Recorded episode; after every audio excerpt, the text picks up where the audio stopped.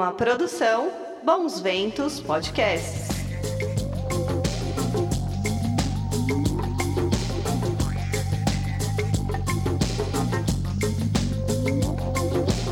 Menina e menino! Menina e menino, tudo bem aí? Aqui é o Guto. Você está vendo e ouvindo o podcast. Vamos falar sobre ufologia. Como vocês estão aí perto do Natal? Hoje um dia, mais um dia muito especial. São vários dias, semanas especiais para esse podcast aqui, cara, com convidados maravilhosos sempre, convidados com conteúdo, convidados que vêm acrescentar para a gente um monte de coisa legal. E ele está aqui com a gente, Arthur Neto. Boa noite, Arthur. Tudo bem aí, cara? Boa noite, Guto. Boa noite para a galera toda aí. A expectativa é grande, afinal de contas, nós vamos conversar com nosso grande amigo, o grande mestre da ufologia, Marco Antônio Petit, né?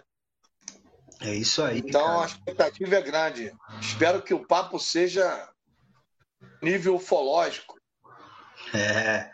E a gente está esperando o, o Petit entrar aqui no, no chat para a gente conectar ele. Hoje teremos também a participação da nossa queridíssima Lala Barreto, grande ufóloga e pesquisadora aqui, sempre está com a gente também. Lala que, pô, sempre gentil com os nossos convites com a gente. Então daqui a pouco a Lala também está tá conectada. Queria então é, falar para vocês que não são inscritos no canal, que estão por aqui, se inscrevam no nosso canal aí, vamos falar sobre ufologia. Também tem o canal do Arthur Neto, tá? Que você pode achar no YouTube ali, se inscreva no canal do Arthur.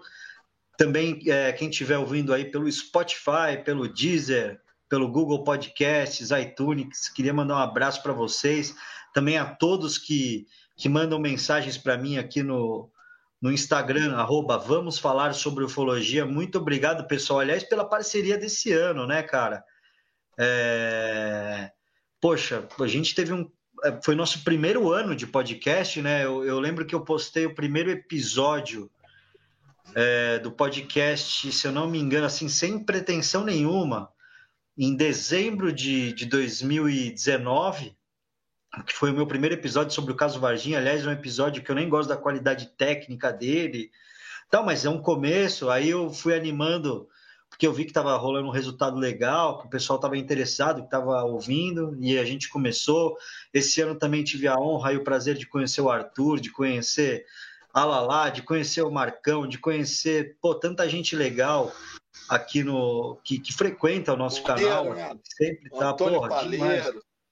Antônio Faleiro, falamos só com os melhores, né, cara? Poxa, se a gente for listar aqui os episódios aqui, né, cara? Eu falei com o Fre- Fred Morte, é, Fred Morte, pô, com o Rafael Cury. Rafael Cury, com o grande é, René, também teve aqui o nosso Flávio Tobler.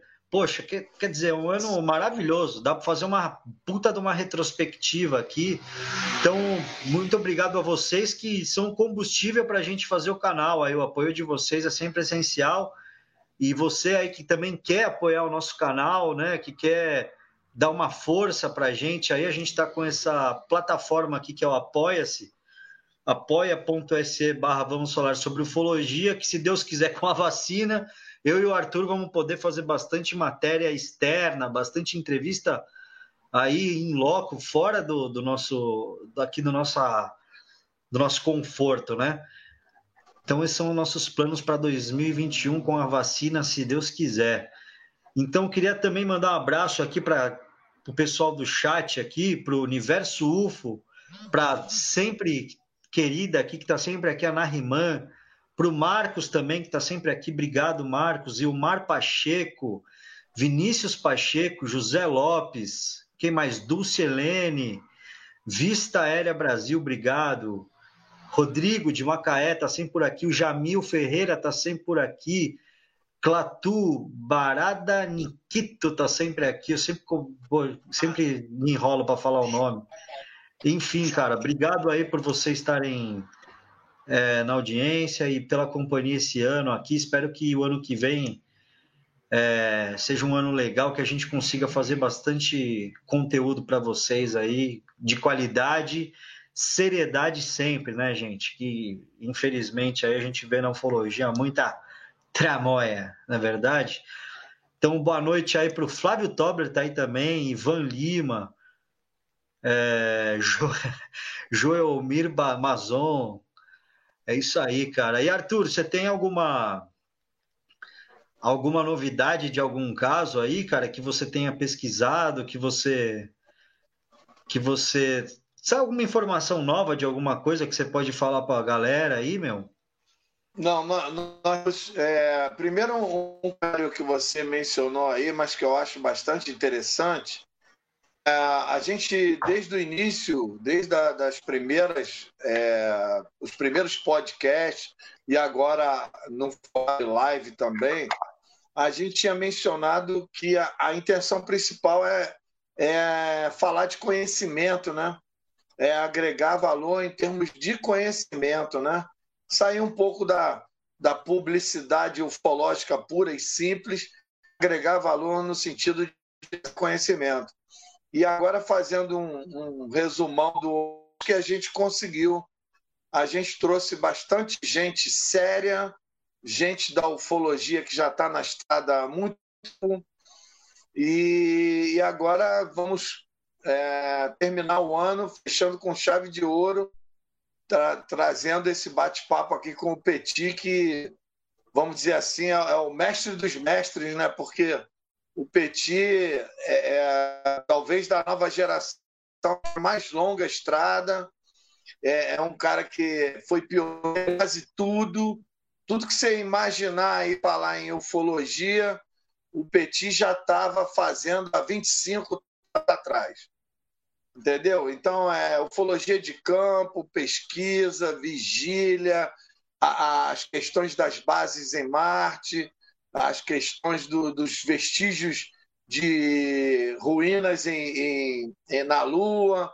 Essas coisas ó, já estava a questão do, do, trânsito de naves em torno do nosso planeta, a questão da, da ufoarqueologia, já estava no mínimo dois, duas da frente, né?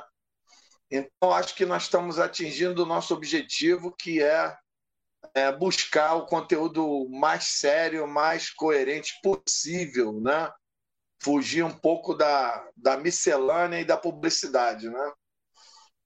Então é isso. Tá por aí. Isso aí, pode. Ainda não. O que é muito importante, eu acho, né, que até que você falou aí, é, é, é a importância do Petit na, na ufologia, né, cara? O Petit é o, pre, é o que você falou, ele é o precursor de muita coisa, né? A gente aqui é. na, na ufologia nacional, a gente deve muito ao trabalho do Petit, né, cara? É, e você vê assim, o Petit ele é querido por todos. Sempre que você conversa, que você fala do Petit, quando tem uma palestra, que tem alguma coisa dele, pessoal tá sempre é, ligado e, e, poxa, muito querido por todos aí. Espero que seja uma live legal. Vamos esperar o Petit entrar aqui na nossa live para a gente poder começar esse bate-papo com ele, cara. É... Só para, oh, Guto, só para você ter ideia, se hum. serve de estímulo aí para os novos, a galera novata e a garotada que está se interessando por ufologia, o Petit ele começou com 17 anos. Ele, ele apresentou a primeira tese dele num evento realizado pelo General Show na ABI do Rio de Janeiro, a Associação Brasileira de Imprensa. É, o primeiro, se eu não me engano, foi em 79. 79 ou 76, ele com 17 anos apresentou a primeira tese dele e, e ganhou. A tese dele foi uma das teses. Era um, durante o evento tinha um concurso de teses lógicas e ele ganhou. E nesse dia ele passou, ele virou palestrante a partir dele. Nunca tinha palestrado na vida dele. Aí ele teve que subir lá e, e falar um pouco da tese dele. Então, com 17 anos. Então, para a garotada nova aí que está chegando, que quer começar a trabalhar e fazer ufologia séria, é, é um grande exemplo esse do Petit, começando com 17 anos, né? Muito bom. Pô, queria mandar um beijo pro meu filhão. Mi, te amo. Um beijão, filho. E, pô, não, com certeza, cara. E é isso aí, né? O cara teve que ir lá, subir, falar e se virar. Quem sabe faz ao vivo, bicho. E pegou o gosto, é né, aí, meu? Pegou o gosto. A Lala, hoje, também, cara... a Lala também não apareceu aí, não? Ou... Lala, a Lala tá com a internet ruim. Lala caiu aqui, cara. É, é, aqui aí o Mar Pacheco mandou uma mensagem assim, isso mesmo, Arthur. A tese ganhadora foi o grande primeiro passo do Petit. Petit e eu começamos a aprender ufologia com, com a grande matriarca Irene Granche, que vale um episódio aqui sobre a Irene Granche, lá na Rua das Palmeiras. Muito legal, hein, cara? Aí, que, aliás, quem quiser também mandar uma mensagem aí e, ou fazer alguma pergunta para mim ou para o Arthur, é, enquanto o, o Petit não entra, fica à vontade aí, galera, tá? Aliás, aliás eu, tenho, eu tenho uma novidade aqui, já que o Guto cutucou, eu vou estar aí só para o pessoal se É, a gente recebeu informação a, a, coisa de um mês atrás de uma pessoa que tem uma fazenda no município município de Piraí. Veja bem, não é Barra do Piraí, é Piraí. No caminho para a Serra da Beleza, você entra na Dutra, você entra em Piraí, aí atravessa Piraí, essa Barra do Piraí para lá na cidade conservatória, na Serra da Beleza. Então, o fazendeiro da, do município de Piraí nos procurou através de um amigo do Paulo, que é um fazendeiro lá de Contatória, pedindo se a gente não podia dar um pulo na fazenda dele, que estava acontecendo a presença de luzes estranhas regularmente. Assim, toda a semana estava acontecendo e ele não estava encontrando uma explicação disso. Então, é, aí, ao mesmo tempo, o Paulo já nos colocou na, com esse fazendeiro, a gente já ligou para ele, já deixamos tudo combinado. A próxima ida à Serra da nós vamos organizar uma vigília lá na fazenda, lá, na, lá em Piraí, para ver se a gente consegue positivar que é realmente alguma coisa de caráter ufológico, né? Então, comentários da pessoa, ponto, de pedir ajuda, né? Alguma coisa é... tem, né? é, alguma coisa tem. Então, quer Ô, Arthur, dizer... Uma, o Petit chegou aqui, cara. Vou, deixa eu fazer, vou fazer. Desculpa te interromper. Depois a gente até pode falar disso. Não, é manda ver, manda ver. Eu vou apresentar o Petit então aqui, ó, para quem, pô, quem não conhece o Petit na ufologia, pelo amor de Deus, né? Mas aqui vou fazer um breve resumo aqui, ó. Marco Antônio Petit de Castro interessou-se pelo fenômeno envolvendo OVNIs e extraterrestres em 1975 e no ano de 1979 teve seu trabalho aqui, como disse o Arthur, documental reconhecido pelos ativistas da área, sendo premiado no primeiro encontro nacional de teses ufológicas no Rio de Janeiro. Mediante seus estudos comparativos entre as informações recebidas durante casos de contato e abduções, que investigou com informações das áreas de paleontologia, antropologia e arqueologia. Defende a ideia da origem extraterrestre da humanidade. Em 81, ele fundou a Associação Fluminense de Estudos Ufológicos e no ano seguinte abandonou sua carreira como analista de sistema para iniciar uma série de incursões à região da querida Serra da Beleza, área de grande ocorrência de relatos de avistamentos. Ele foi consultor, olha que interessante, da novela O Amor Está no Ar, né, que teve bastante assunto ufológico nessa novela, para o programa também Linha Direta. Ele entrevistou o coronel Uirangê Holanda sobre a Operação Prato.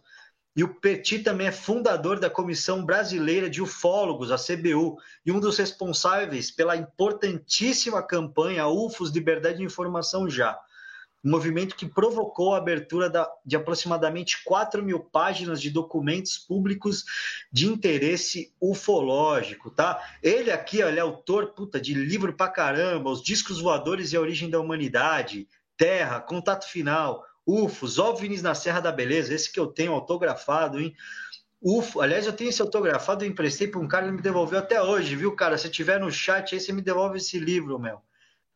UFOs, Arquivo Confidencial, Marte, Varginha, enfim, o cara, meu, é a, é a lenda, é o precursor da ufologia, é um dos precursores da ufologia nacional, é um cara que a gente deve muito respeito e muita consideração, um cara que abriu a porta para muita gente, tá? Vamos falar com ele, Marco Antônio Petit. Boa noite, Petit. Olha ele aí. É, Tudo é, bem boa aí, noite, cara? Guto. Boa noite, Arthur. Nós tivemos um problema técnico com o celular, e, mas tinha que fazer o milagre acontecer e conseguimos aí na última hora, né? Não abria nem como você estava vendo aí, nem a câmera, nem o microfone, mas demos um jeito. Né? É um prazer estar aqui falando com você, com o Arthur e com aqueles amigos e amigas que estão aqui para bater esse papo conosco. Inclusive a Lala, que eu já vi que está aí também. Isso aí. Boa noite, ô, Petit. Obrigado aí pela tua presença, cara. Falei tudo certinho aí, né? Não falei nada. Falei um quinto da tua história, né, cara? Mas acho que é isso, mais ou menos, né? Queria salientar uma coisa que eu esqueci de falar, cara, que eu sei porque eu vi um documentário aqui que você era o consultor exclusivo do Tim Maia sobre assuntos ufológicos. Que ele te ligava bastante. Não, não isso, aí, isso, aí, já é demais. O, o Tim Maia me procurou uma vez, né? É, vou é. até contar, é um, é um caso até pitoresco. Ele ligou para mim, para minha casa, e, e, falou que queria comprar todos os meus as minhas produções em VHS, era a época do, do VHS ainda. Os documentários, as, as, entrevistas que eu tinha feito e tudo mais. E eu falei para o Tim, eu falei o seguinte, olha, é, ele queria mandar uma pessoa para buscar tudo e comprar tudo numa tacada só. Eu falei para ele, Tim, olha, é, pode mandar amanhã, que eu tenho que é, é produzir algumas das, das, das filas que eu não tenho aqui em estoque. Aí ele chegou uh, ah, para mim e falou assim: Olha, é o Tim Maia que está falando. Eu falei: Tim, eu sei que é você, mas é, é, não posso fazer nada, vai ter que ser amanhã. Né? E aí, desde aí, ele adquiriu esse material todo. Eu tenho a impressão que ele, evidentemente, como um, uma pessoa que tinha uma verdadeira paixão pela questão ufológica, ele com certeza assistiu tudo. E depois, até em outras oportunidades, quando havia essa chance, ele me citava nas entrevistas dele, até uma vez dando uma entrevista na Bandeirantes, ele acabou falando do, do meu trabalho. Né? Pô, que honra, é. hein, cara? Ser respeitado pelo Tim Maia, o cara que não respeitava ninguém, é uma honra, cara. Fala aí, Arthur. Não, você não vai fazer aquela final pergunta para o Petit, pô, a primeira que você faz para todos os convidados. Vou fazer aqui, Arthur. Arthur. Petit, desculpa. O... Petit, como a ufologia te picou? Fala pra gente desse comecinho teu aí, cara.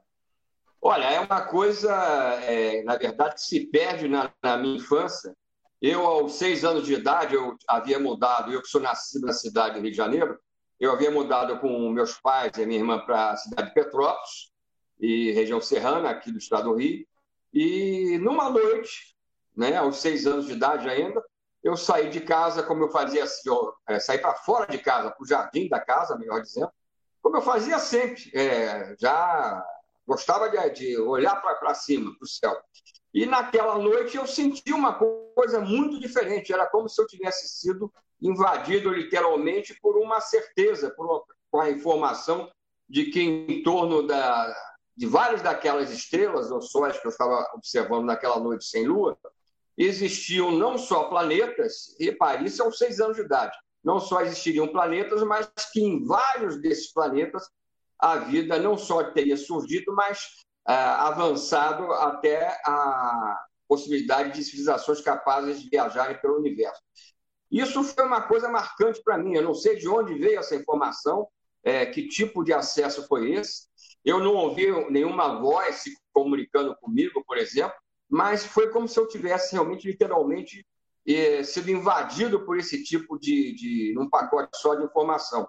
A partir dali, eu comecei a, a me interessar por tudo que tivesse relacionamento com o universo, né? É, passei a, a, procurar ler, eu até costumo dizer que eu aprendi a ler é, inspirado justamente na vontade de ler sobre astronomia e astronáutica. E foram as duas áreas que, de início, eu comecei a me dedicar. E a questão ufológica da vida extraterrestre ela foi uma sequência dentro desse tipo de processo. Eu, com aproximadamente é, 12, 13 anos de idade, eu já estava construindo os meus primeiros telescópios, as primeiras lunetas, e, inclusive, eu já lia nessa época é, aproximadamente de dois a três livros sobre astronomia por semana. E isso é que foi trazendo uma bagagem que depois me levou também a buscar informações dentro da área da antropologia, que eu comecei a ler muito a respeito. E no futuro é que foi se revelando o porquê desse meu, vamos dizer assim, interesse e tendência por essas áreas antes, porque eu acabei é, tendo que me valer desses conhecimentos que eu fui adquirindo desde praticamente da infância para formular as nossas ideias sobre a origem não terrestre da humanidade e a questão da própria, do próprio passado misterioso da, da humanidade. Né? Agora, é, a ufologia ela sempre correu lado a lado com essas áreas que algumas pessoas acham que não tem nenhuma relação, mas que são fundamentais para que a gente possa entender o que existe até por trás da questão ufológica. Bacana. Muito bom. Eu, eu queria aproveitar, o Petit, é, eu tive a, a, honra de começar a pesquisar campo com você lá na, na Serra da Beleza, aquela época que deixou saudade, era muito sufoco, muita lama, muito carro quebrado, mas era, era fantástico. Hoje, quando a gente olha para trás, dá saudade. Aquela galera mais Alexandre, Renato, Cláudio, Heitor, o Guilherme, aquela galera toda, a, a, as meninas também, a Tereza, a Ana Cristina, é, era época romântica da ufologia, né? Pouquíssimas pessoas faziam o que a gente fazia naquela época. E, mas é, eu sei que você conseguiu levantar mais de 400 casos, você realmente investigou é, que podia, na época, dentro do, das limitações, né? que a gente chegou a ir morar lá para poder investigar de maneira adequada. Mas o, a pergunta que ficou é o seguinte: o que é mais marcante para você lá na Serra da Beleza? Se foi alguma experiência que você viu ou se foi alguma experiência que você teve com alguma testemunha o que, que te deixa a lembrança mais forte da Serra da Beleza? O que, o que, que é mais que te traz nostalgia daquela época? Fala aí para gente. É, Arthur, você sabe que nesses primórdios da pesquisa, você para chegar lá eram muitas horas, era barro, terra mesmo, não havia nada é. asfaltado. E, e para chegar lá já era uma aventura. Eu acabei indo morar lá até para poder investigar em loco no dia a dia tudo o que acontecia. É, a experiência, para mim, eu digo nem que seja uma experiência particular, especificamente, que foi mais marcante, mas o que mais realmente, é, hoje eu posso colocar, que marcou dentro da minha história ufológica a questão da pesquisa na Serra, foi quando eu pude perceber que quem estava por trás, na verdade, continua por trás daqueles fenômenos, daquelas aparições das naves e sondas lá na região, é, tinham um controle total, inclusive do que passava nas nossas mentes, nas nossas cabeças.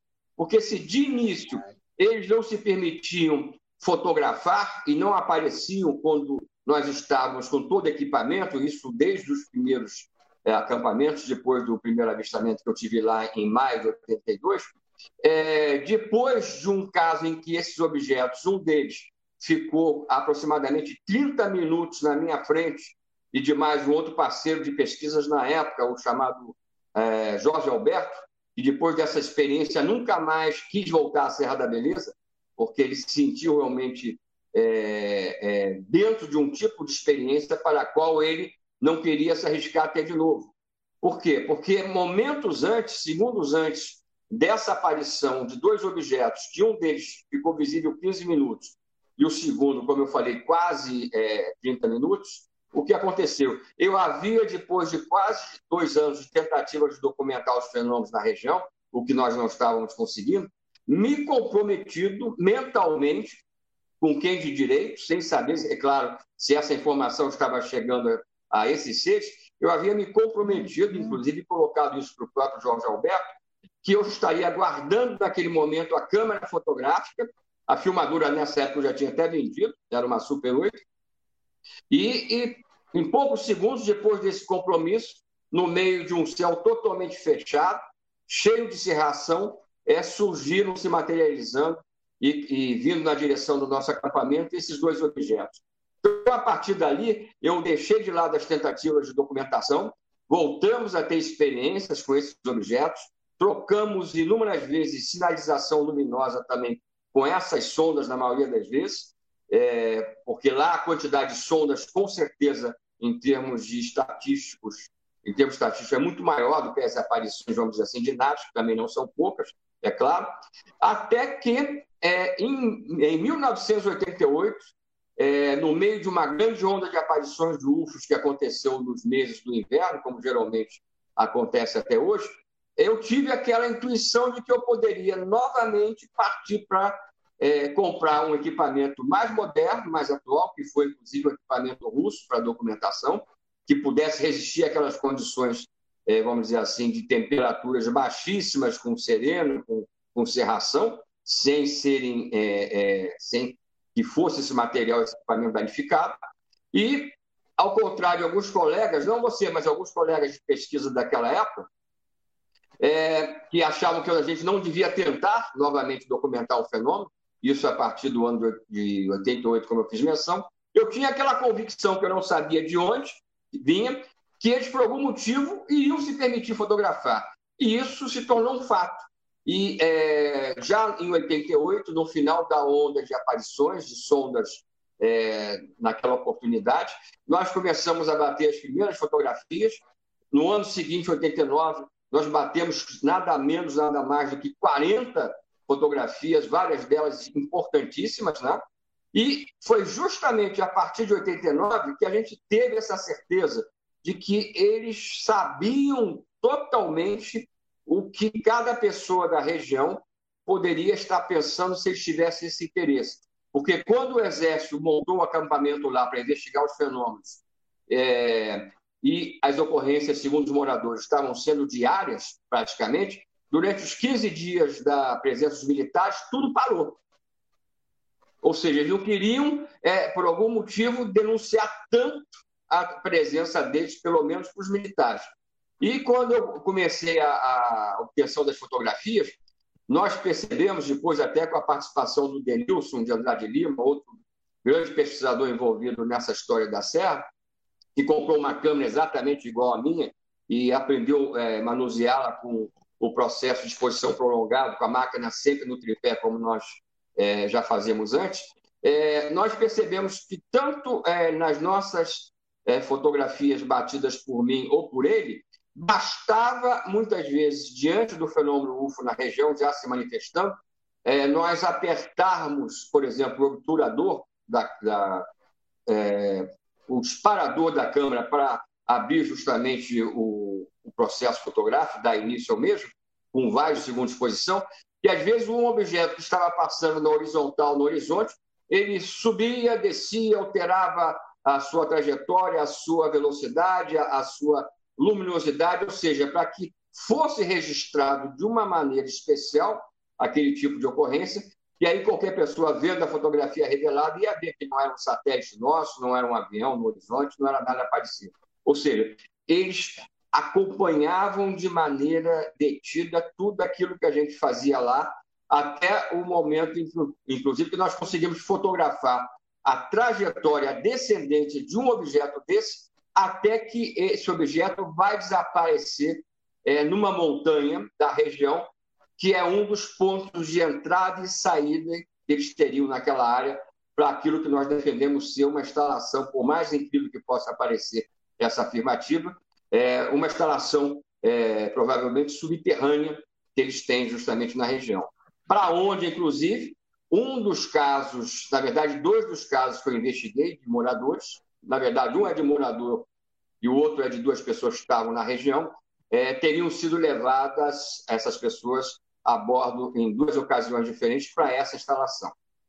Então, é, não seria um caso específico, mas essa percepção que eu passei a ter, a partir da pesquisa da Serra da Beleza, que esses seres, que isso não vale só para aqueles que estão na Serra, mas em termos mundiais, têm a capacidade de ter o um controle, seja lá daquilo que nós tivermos em mente é, em fazer, sejam militares americanos, sejam militares de outras nações, sejam pesquisadores.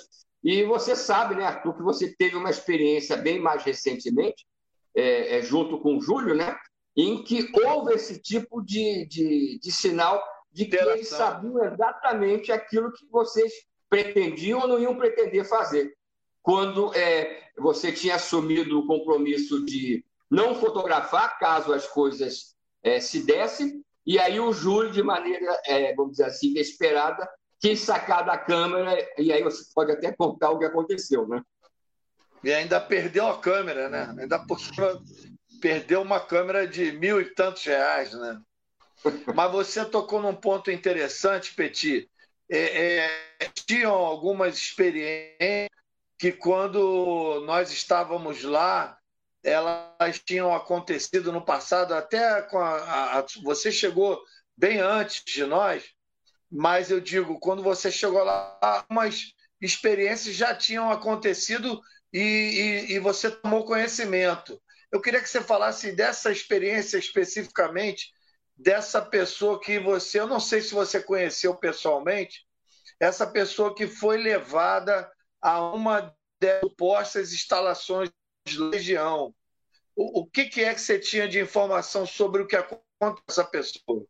É, esse foi justamente o, o primeiro caso é, é, de alguém que, é, cujo caso a gente teve a chance de, de, investigar. Ele era, essa pessoa era muito, era um senhor já de, de, de idade. Não, não, vamos dizer assim, devia ter uns, na época, uns 50 e poucos anos na realidade, e era muito amigo do meu vizinho, do primeiro vizinho que eu tive lá quando aluguei uma casa em Santo Isabel do Rio Preto, que fica no, é, de um dos lados da chamada Serra da Beleza, do lado voltado para Minas Gerais. Então, essa pessoa é, era uma das poucas que não tinha medo, não tinha receio do próprio fenômeno, porque é, muitas delas que haviam tido contatos próximos sem buscar essas experiências, passando pela Serra da Beleza, principalmente de madrugada, nas madrugadas, é, tendo seus carros acompanhados é, a curta distância, às vezes a menos de, de 15 metros, inclusive. Muitas vezes esses carros é, eram paralisados, a parte elétrica simplesmente não funcionava e o carro morria. Né? E entre essas testemunhas, a gente pode ressaltar até que nós é, tivemos desse tipo de, de contato é, testemunhos militares da própria Polícia Militar do Estado do Rio de Janeiro, que me relataram pessoalmente. Mas, para não fugir do caso que você me pediu para falar, o que, que eu poderia dizer? Então, é essa pessoa que não tinha receio, né, na, na, verdade, de ficar frente a frente a esses fenômenos, ele muitas vezes ia sozinho, quando ele não tinha acompanhantes, para o alto da Serra da Beleza, lá justamente para a entrada onde nós temos hoje a terra do, do Arnaldo. E numa dessas noites que ele estava lá sozinho, a nave é, é, pousou no mesmo local onde outras vezes ela também foi vista pousada, é, posteriormente ao próprio caso dele, e ele, na verdade, ele recebeu, teria recebido um, um convite a nível assim gestual para entrar na nave. Ele não foi pego ou foi dominado mentalmente e levado à força. Ele entrou de livre, espontânea vontade dentro da nave. E essa nave ganhou altura e, na realidade, quando ele, ele deu por conta, ele já estava dentro dessa instalação subterrânea, que, segundo o relato dele, é, era uma verdadeira cidade. Agora, segundo ele, esses seres que é, participaram desse tipo de experiência com ele, que inclusive é, eram os responsáveis pela própria estrutura dessa instalação subterrânea, eram seres de baixa estatura e que, é, na verdade, é, foram vistos ou entrevistos em outros casos, exatamente com o mesmo tipo de descrição que esse senhor fez, é, que aconteceram posteriormente fora das naves em outros casos de pousos, às vezes até de dia, em outros pontos da região também. Mas é um caso realmente é, é impressionante que envolve, e na verdade envolveu a primeira pessoa a ser levada para lá. Mais recentemente, nós tivemos um, um, uma outra experiência é, de um casal que é, é residente ainda hoje é, numa cidade da é, próxima região da própria Serra da Beleza, que foi investigado, inclusive através de hipnose, é, com a minha presença pela Gilda Moura, pela psicóloga Gilda Moura, nossa amiga especialista em abdução, e é, ambos foram levados também, segundo apareceu na, na, na, própria regressão, na própria hipnose, para baixo, entre aspas, da, da terra lá na mesma região. Agora, a importância do primeiro caso é que essa pessoa retornou da experiência com a lembrança total de tudo que tinha acontecido. Né? Não foi necessário e, o, o uso da hipnose. No, no caso, oh. Petit, ele chegou a mencionar que essas instalações seriam lá na região? Sim, é, a... A, isso, na visão dele, era uma coisa clara, que ele foi levado é, é, para baixo da superfície daquela mesma região, onde, na verdade, é, nós é, fazemos, né, fizemos a partir de 82 essas investigações. Agora, é, o que, que a gente tem a favor desse tipo de depoimento? É, a quantidade de outros relatos de moradores, e eu ouvi, na verdade, dezenas desse tipo que eu vou falar agora, é, me relataram pessoalmente a entrada ou a saída justamente dos UFOs na região em vários pontos distintos. Quer dizer, não é uma coisa, é, vamos dizer assim, singular o depoimento, por exemplo, dessas pessoas que eu fiz menção do casal mais recente ou do caso mais antigo. É, eu mesmo tive a chance de ver, é, em uma oportunidade no Carnaval de 84, é, uma dessas sondas sair justamente é, de uma montanha onde fisicamente não existe nada, não existe uma caverna, não existe uma gruta, é, não existe nada fisicamente falando. Isso vem a confirmar aquilo que depois, na realidade, eu pude fotografar, como você conhece, a nossa quarta fotografia batida de UFO na região, é aquela famosa que nós temos primeiro a forma esférica do objeto registrado e depois a, a parte da trajetória descendente dele até o momento que é, ele literalmente some dentro da própria montanha, né? que é uma montanha que fica ao lado, no caso é a montanha dessa fotografia, é, justamente, mas no mesmo, vamos dizer assim, uma das montanhas que fecha o vale onde eu tive a primeira experiência, antes disso, em 84, de ver o objeto, eu e mais quatro pessoas saindo da própria montanha. Fantástico. Muito, bom. Tem alguma é, pergunta aí, Guto? Tenho. Tenho porque é, a gente estava até eu, eu, quando eu estava pensando, o Petit ele mencionou nisso, né, que esse padrão que existe na Serra da Beleza, que a gente até comentou outro dia aqui, numa outra live, que é dessas, né, dessa galera discreta, né? Parece que o pessoal ali que. Os nossos amiguinhos que, que ali a Serra da Beleza são bem discretos. Se você está com alguma câmera fotográfica, se você está com alguma coisa, parece que tem esse padrão. Aliás, eu não sei o que a gente estava falando no outro dia que rolou a mesma coisa, que o cara tirou a câmera para bater, eles sumiram, né? O Petit, é, você, você falou que você conseguiu um monte de imagens assim, mas por ter um, um padrão desse pessoal, assim, o que, que você atribui, cara? Assim, por que, que você acha que eles, eles, eles querem aparecer pra gente na hora, mas não querem aparecer pro, pro mundo, cara? Não, lá, lá na região da, da, da, Serra da Beleza, eles aparecem para qualquer pessoa, como no mundo inteiro. Tá? Agora, é, é, quando um objeto desse, uma nave dessa, é, está, por exemplo, sobre o Rio de Janeiro, sobre a cidade de São Paulo, qualquer cidade, é claro que estão ali dentro da nossa interpretação é, de um processo de, que pode estar ligado até à preparação da humanidade para a presença deles. Agora, quando eles têm algum tipo de interesse particular, ou mesmo uma instalação é, submarina numa determinada região do planeta, ou subterrânea, como lá na própria Serra da Beleza, onde, entre aspas, aquelas é, áreas podem se traduzir como sendo a, casa deles, ou várias das casas, entre aspas, que eles têm já no nosso planeta, evidentemente que eles têm que ter um outro tipo de, de, de, de cuidado.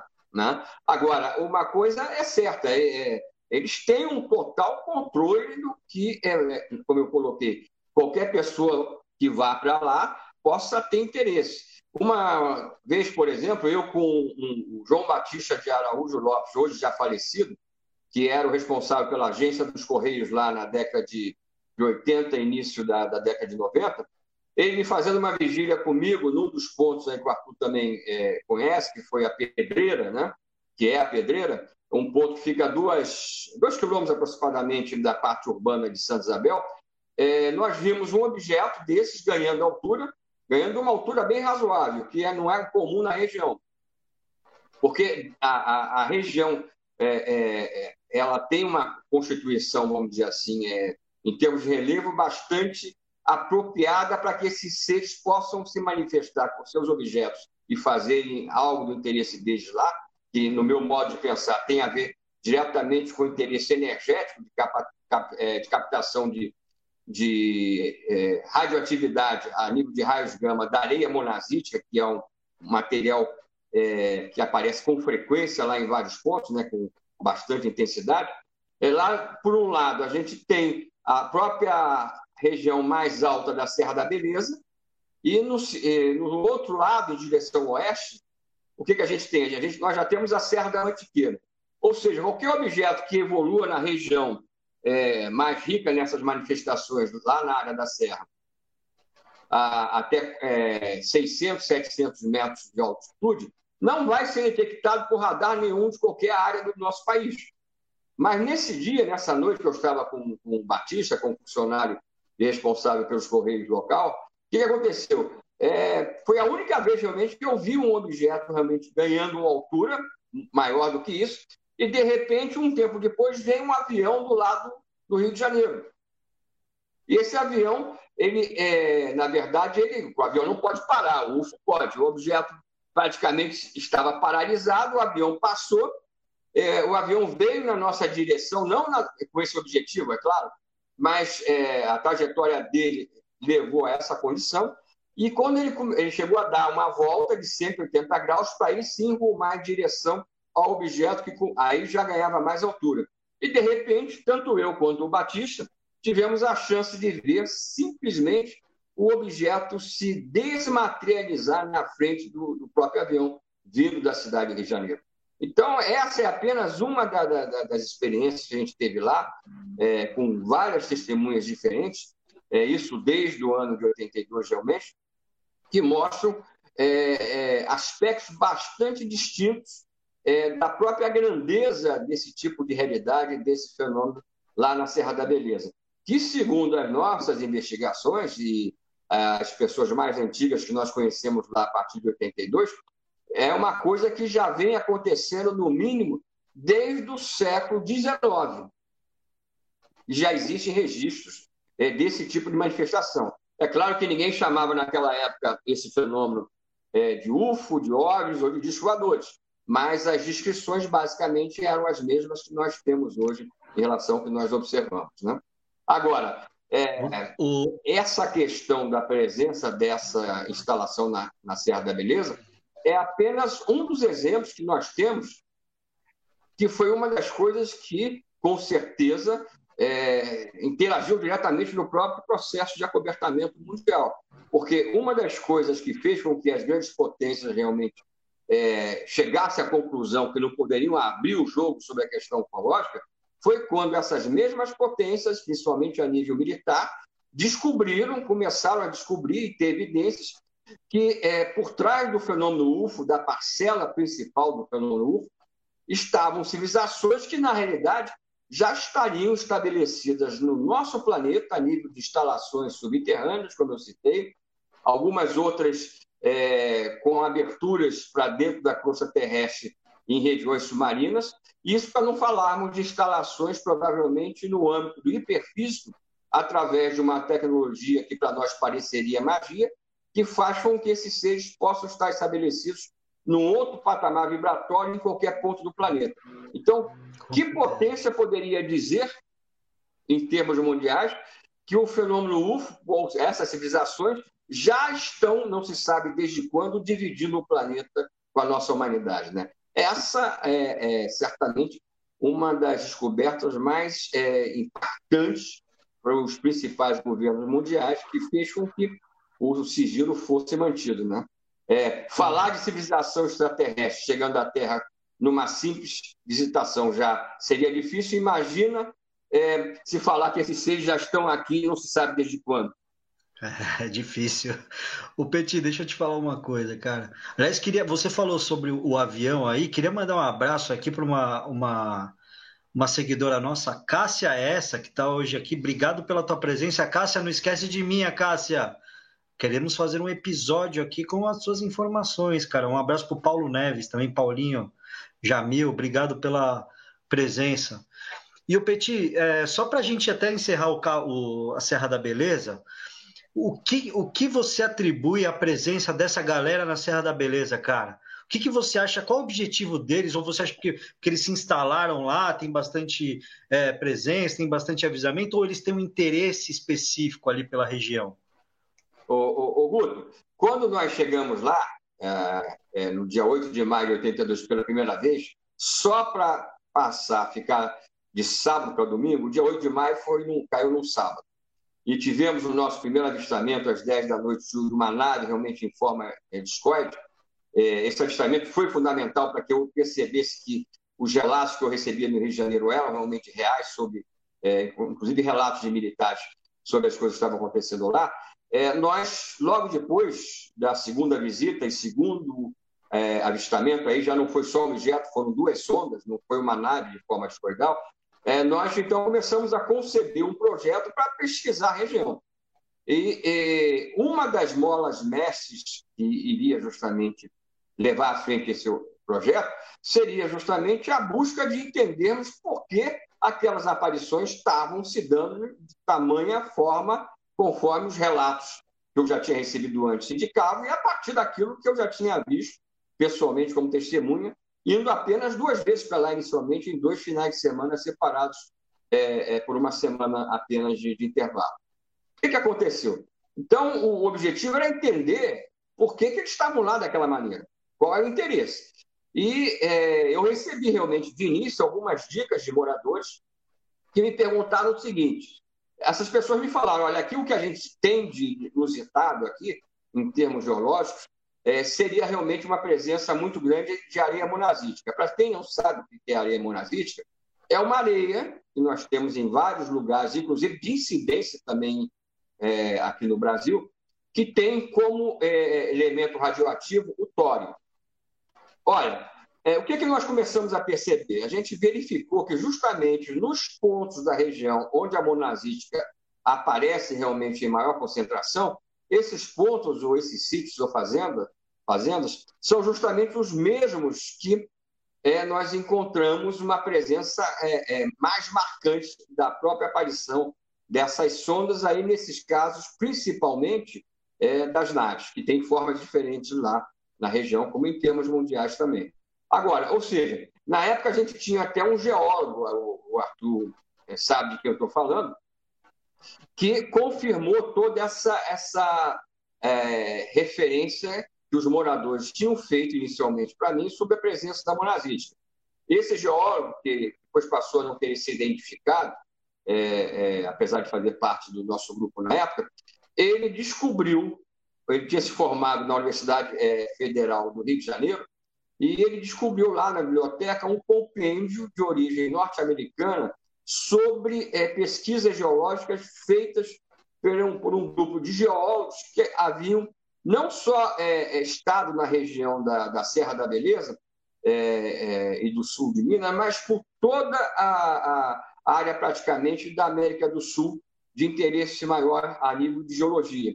E esse compêndio afirmava, é, conforme esse nosso geólogo, membro do grupo na época, é, pôde descobrir e, e, confirmar, que a região justamente da Serra da Beleza é, não era apenas mais uma que tinha a presença acentuada de monazítica no nosso país, mas que era uma das regiões, em termos de América do Sul, não só do país, onde mais você teria essa concentração desse tipo de material geológico, é, é justamente numa área extremamente restrita. Né?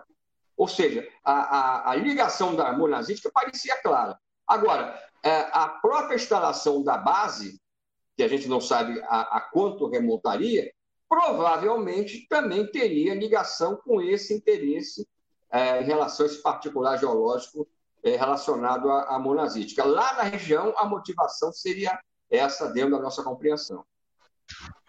Ou seja, agora, é, é uma coisa que eu, que eu, eu, tenho que citar e que eu estava esquecendo.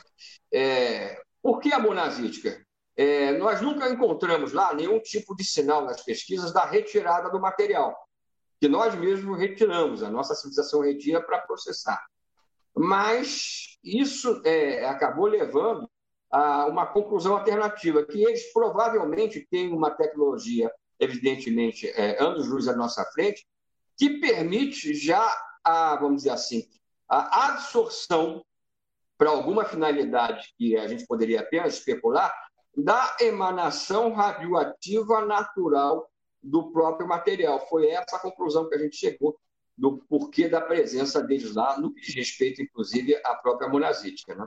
Coisa que no futuro a gente provavelmente vai ter condição de fazer, mas hoje nós ainda não fazemos. Né? Com certeza, né? Com a evolução, a gente chega lá. É, então, só para então, fechar o assunto Serra da Beleza, queria, inclusive, aí para todos que estão assistindo a gente, quem quiser ir na Serra da Beleza, visitem o site do Arnaldo, que tem uma pousada lá maravilhosa que fica ali no, na boca do gol da Serra da Beleza. Vocês vão ter uma estadia maravilhosa, vocês vão ter ali uma comidinha caseira. Então, Beleza da Serra, tá? Se eu não me engano, o site deles é belezadaserra.com.br, mas vocês acham ele no Instagram ou no Facebook tá? Vocês vão ter uma experiência muito legal. Fui lá no feriado, gastei pouquinho, pô, foi muito legal, cara. E vocês têm um, um espaço ali. Inclusive, você pode dar sorte de ter uma palestra do Petit no dia, que o Petit dá muito de palestra ali, né, Petit? O Arthur também. Vai que vocês pegam essa, essa mamata aí, aí vai ser uma beleza, aí é a experiência completa. E o, o, o, Oi? o Arnaldo, eu conheci ele, ele era menos do que um adolescente é, em 1986, na época que eu morava em Santa Isabel do Rio Preto, que é um dos distritos, é, a, a, Serra da Beleza ela, ela, é o limite, justamente, a nível de divisa entre os distritos de Conservatório e Santa Isabel do Rio Preto, que pertencem ao município de Valença. Né? O Arnaldo eu conheci, a minha lembrança mais antiga dele foi quando, em 86, eu, é, mais de 300 pessoas estavam, é, vamos dizer assim, subindo uma montanha lá, é, em Santa Isabel, para verem através do meu telescópio o cometa Halley.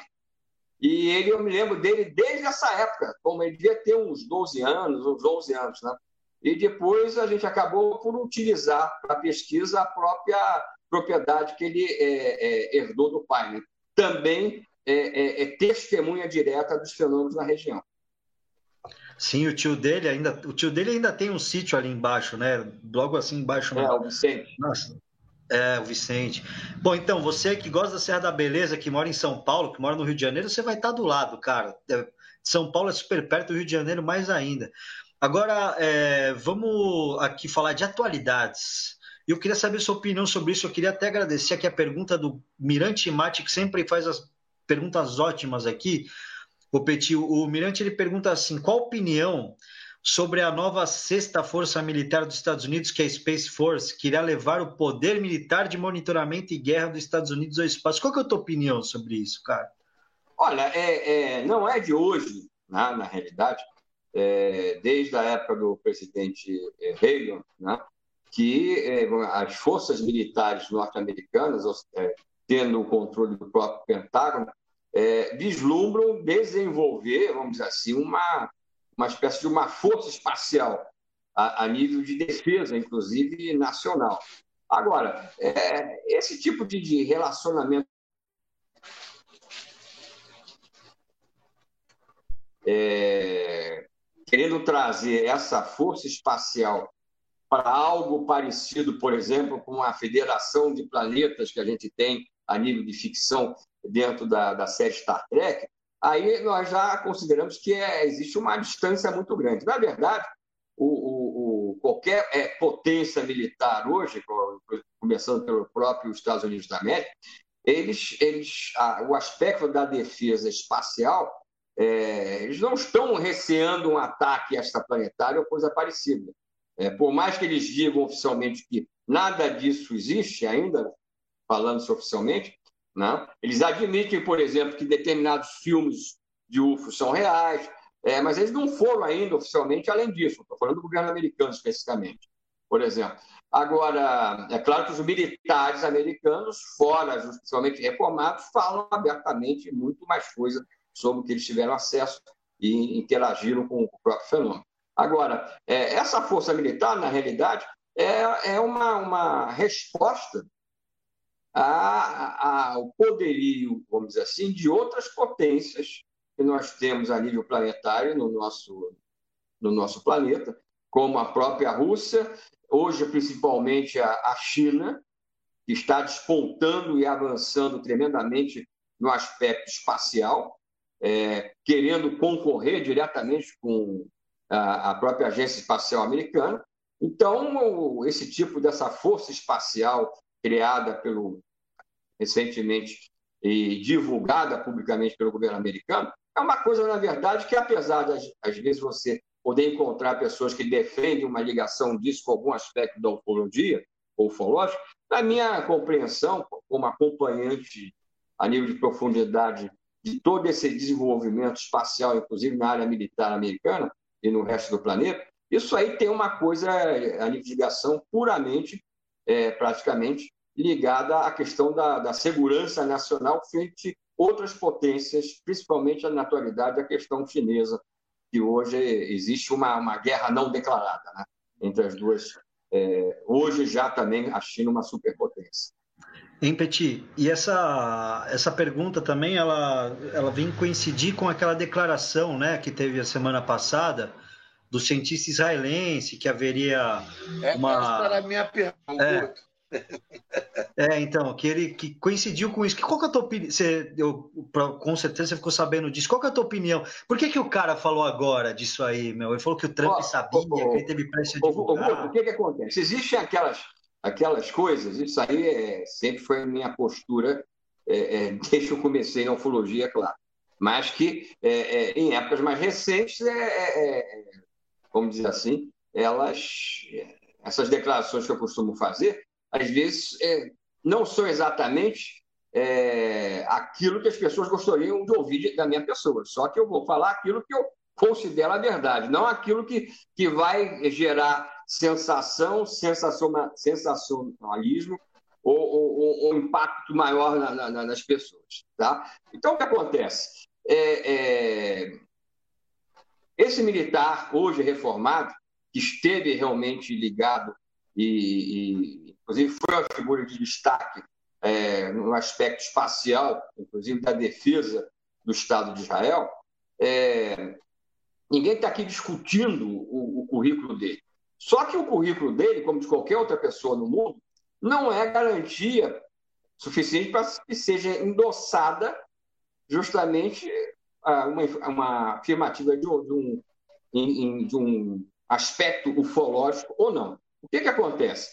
Ele não é a primeira pessoa, inclusive conhecida em termos é, de projeção na área espacial ou na área da inteligência militar, que fala de supostos, supostos acordos entre é, é, governos aqui, né, evidentemente do nosso planeta, e raças extraplanetárias, com troca de tecnologia.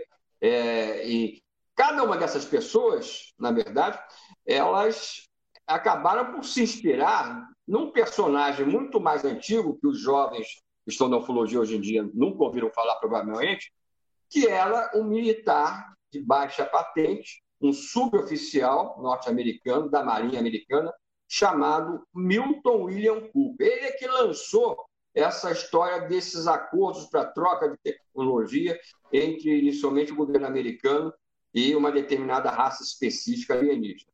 Né?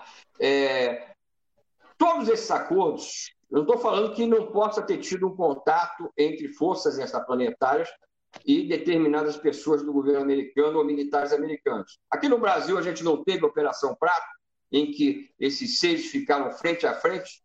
Existe até uma suspeita grande é, que é, o próprio grupo do Holanda tenha entrado dentro de uma nave dessas. Depois eu posso te passar o porquê a gente chegou a essa possibilidade, você pode me questionar, mas em relação à, tua pergunta especificamente, o que, que acontece? É, o acordo citado agora é, por essa é, autoridade da, do, do passado ligada à pesquisa espacial israelense ele é, foi, está sendo apresentado envolvendo já agora o Estado de Israel conjuntamente, não só os Estados Unidos da América, e ele é, parte da mesma premissa que, para mim, já é o suficiente para você descartar a validade.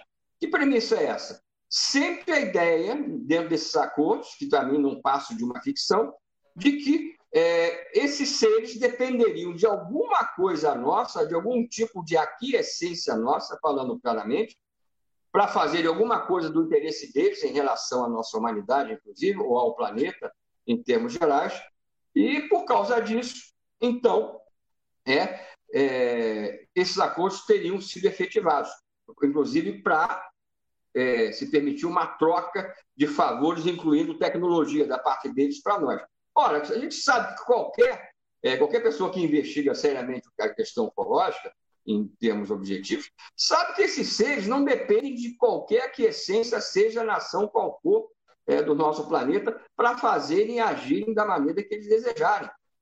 Eles chegavam ao, ao ponto, com frequência, é, no auge da Guerra Fria, a se manifestarem com as suas naves sob as bases de lançamento de mísseis de ambos os lados, soviéticos eh, soviéticos e também nos Estados Unidos da América, e paralisavam totalmente qualquer possibilidade de lançamento para demonstrar o poder deles. Quer dizer, qual o sentido de você acreditar eh, numa informação, seja lá um informante qual, qual seja, de que eh, foram efetuados acordos para que esses seres pudessem ter algum tipo de benesse da nossa parte ou aquiescência para fazerem alguma coisa em relação à nossa humanidade. Outro detalhe, é, esse atual israelense ele também não é o primeiro a falar que nós já estamos em Marte, convivendo é, dentro do, das premissas desse acordo é, com seres extraplanetários.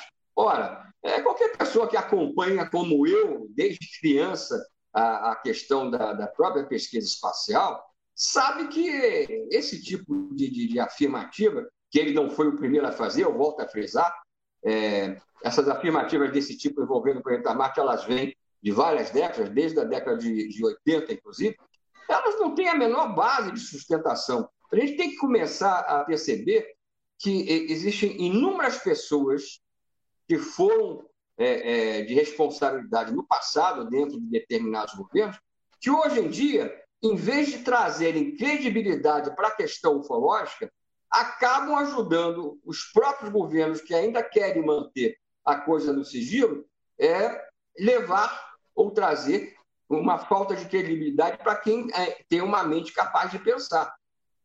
Eu, então, eu escrevi um material pontuando determinados aspectos em relação a essas notícias agora divulgadas é, no início agora do mês de dezembro, em relação a, a esse ex-militar, na verdade, esse militar reformado é, israelense, e é, justamente eu questionava totalmente a, a validade para que a gente pudesse levar a sério essa história.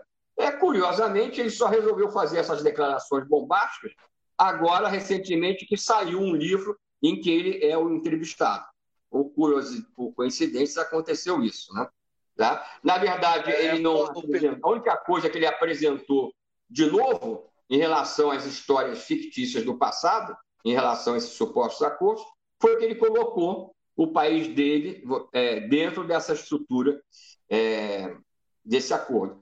Agora, é, é, é, agora a, a, história dele é, faz menção a quê? Só para esse detalhe eu não posso deixar de comentar. É, faz a menção à existência de uma espécie de federação envolvendo várias civilizações cósmicas. É claro que esse tipo de coisa existe. Seria o anormal se não acontecesse isso.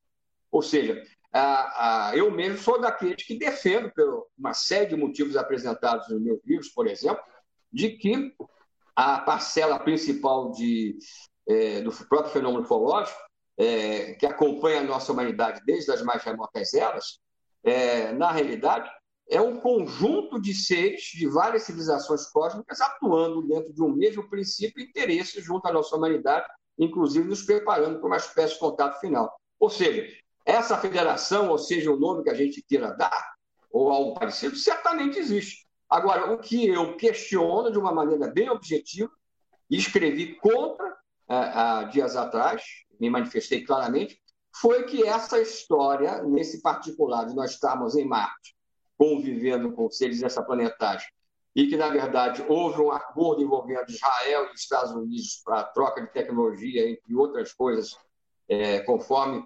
esse militar declara, isso aí realmente eu não levo a sério de forma alguma. Né? Muito bom. Queria mandar um abraço. É, é, a, a, nossa audiência é sempre qualificada aqui. Ó. Pera aí, Arthur. O Rony Vernet e o Marcão Leal aqui. Preciso mandar um abraço para eles. Pô. Os um caras abraço, Marcão, né? Grande parceiro. Grande Marcão. grande Rony. Você vai fazer tua pergunta aí, meu, mas eu, eu, o negócio aqui que eu fiquei curiosíssimo, não, que a gente não pode perder essa. Depois aí, eu quero saber desse do Coronel Show aí, da, da galera dele que entrou na nave. Isso aí eu queria muito saber depois tua opinião, mas manda aí. Arthur. Isso. Não. Holanda, não, é verdade. Eu, Olha, eu falando, eu, confundindo o Coronel Show com Holanda. Tô bem, eu. Não. Vamos lá. Só, só dando é um aqui, complemento ó. aí, o, o, dando um que o Petit falou, o que me ah. chamou mais atenção nessa história é que se, na minha opinião, se isso fosse uma informação séria, teria tantas outras coisas que poderia ser lado e na realidade o cara veio trazer como grande revelação dois dos maiores clichês da ufologia. Porque verdade ou não, são dois grandes clichês que já não é de hoje. Primeiro, o clichê da existência de geração, com o IA militar, com toda essa coisa. Aí o segundo clichê, presença de, de que os americanos já estariam em Marte com instalações, ou seja, dois grandes clichês explorados ao máximo, ao máximo pela galera aí da, da viagem na maionese, e o cara vem logo mencionar logo esses dois clichês, quer dizer, isso me chamou atenção negativamente é, em, em relação a essa informação. Parece que aí a informação já começa a perder a credibilidade e já começa a ser algo, como o Petit mencionou, de uma investigação mais apurada. Não parece ser uma coisa séria, né? É isso. É, Arthur, Arthur, Igor, é, todos os outros que surgiram com essa é, história basicamente no passado já foram desmascarados por tempo, porque eles não conseguiram apresentar a, a, menor evidência, o menor tipo de, de, de argumento a favor. Pelo contrário, é, é, é uma coisa tão banal essa ideia é, é, desses acordos, desse nível que continuam sendo apresentados, como agora pelos israelenses. Olha, os extraplanetários precisam, precisam que a gente feche os olhos é, os governos das principais potências fecham os olhos para que eles possam abduzir as pessoas. Isso é uma brincadeira, isso é uma piada. Né? É como se a gente acreditasse que esses seres, na verdade, estão no nosso nível de tecnologia, que a gente está interagindo com uma potência do outro lado do planeta. E não é assim que funciona, né? É, é bem, bem, o que você disse. Para coisa é, tem muito cara, mesmo para vender livro isso, né, meu? E eu acho que é uma opinião não, meio. Livro, eu até autor. Você pode. É, é no, no, no, passado. é, é, com verdade. Vou, né, vou dar um exemplo. É, no passado, eu cheguei a debater com várias pessoas é, a questão do Eric von Däniken. Ah, ele ficou rico com os livros dele. Olha, o problema não é se ele ficou rico ou não com os livros dele. O problema é se ele trouxe informações na época que ele lançou, principalmente os primeiros, que foram importantes para a humanidade. Isso aconteceu. Então, o problema não é nem a, a venda. Eu falei aquilo por coincidência, que não foi coincidência, que aconteceu nesse caso agora, é, desse lançamento desse livro agora há, há, pouco tempo atrás, coincidindo com a. Ou seja, ele, ele esperou o, o, livro ficar pronto para achar que tinha chegado a hora de falar a verdade para a humanidade. É uma é, história totalmente diferente, né? Da, da, de outros casos que a gente pode considerar sérios. É, é, ele teria feito muito mais pela ufologia se ele tivesse simplesmente é, afirmado o seguinte: o fenômeno UFO é real. Bastava isso. É muito, teria sido muito melhor do que ele criar toda uma, uma ficção que, na verdade, está fazendo com que, é, no próprio país dele, ele fique numa posição ridícula frente às pessoas que, que têm responsabilidade, é, que não estão reformadas, por exemplo, e, e, e, que têm uma responsabilidade justamente, inclusive na defesa do, é, do próprio Estado israelense. Né? Aí já vão falar que o cara tá gagá, né, meu? Que ele já tá velhinho, uhum. ficou, ficou gagá de vez. Mas assim, nada contra a publicidade de livros, pessoal. Só tô falando é. que é estranho, né? Tipo assim, pô, vende o livro com uma publicidade legal, falando um negócio legal. Se você tá falando um negócio sério, assim, pelo menos então apresenta uma prova. Nós, da ufologia, a gente quer muito acreditar nisso que ele está falando, só que apresenta uma prova, ia ser muito mais legal, né? Agora, o, o, o, o Petit, fala pra gente, então, vamos entrar então aí nesse caso maravilhoso aí, que é o caso é, da Ilha de Colares, que essa informação, pô, não conhecia, cara, essa teoria, essa informação de vocês, é, sobre... O, o que aconteceu, Guto? É, eu, eu e Gemael entrevistamos é, no início de agosto de 1997. É, nós gravamos na época uma, um material para a revista e eu gravei também uma entrevista para separado do, do próprio Jevaer para produzir na forma de vídeo. Só que nenhum de nós imaginava que ele iria, é, é poucas semanas depois, é, é, falecer. O que aconteceu? Agora, antes do falecimento dele, que, que aconteceu? O, depois da entrevista, o Gemaé voltou para Campo Grande, onde ele morava na época, e, e, o Holanda, nessa época, ele estava morando no meu estado, no estado do Rio, ele estava morando é, na cidade de Cabo Frio, onde foi feita, inclusive, a entrevista por nós dois.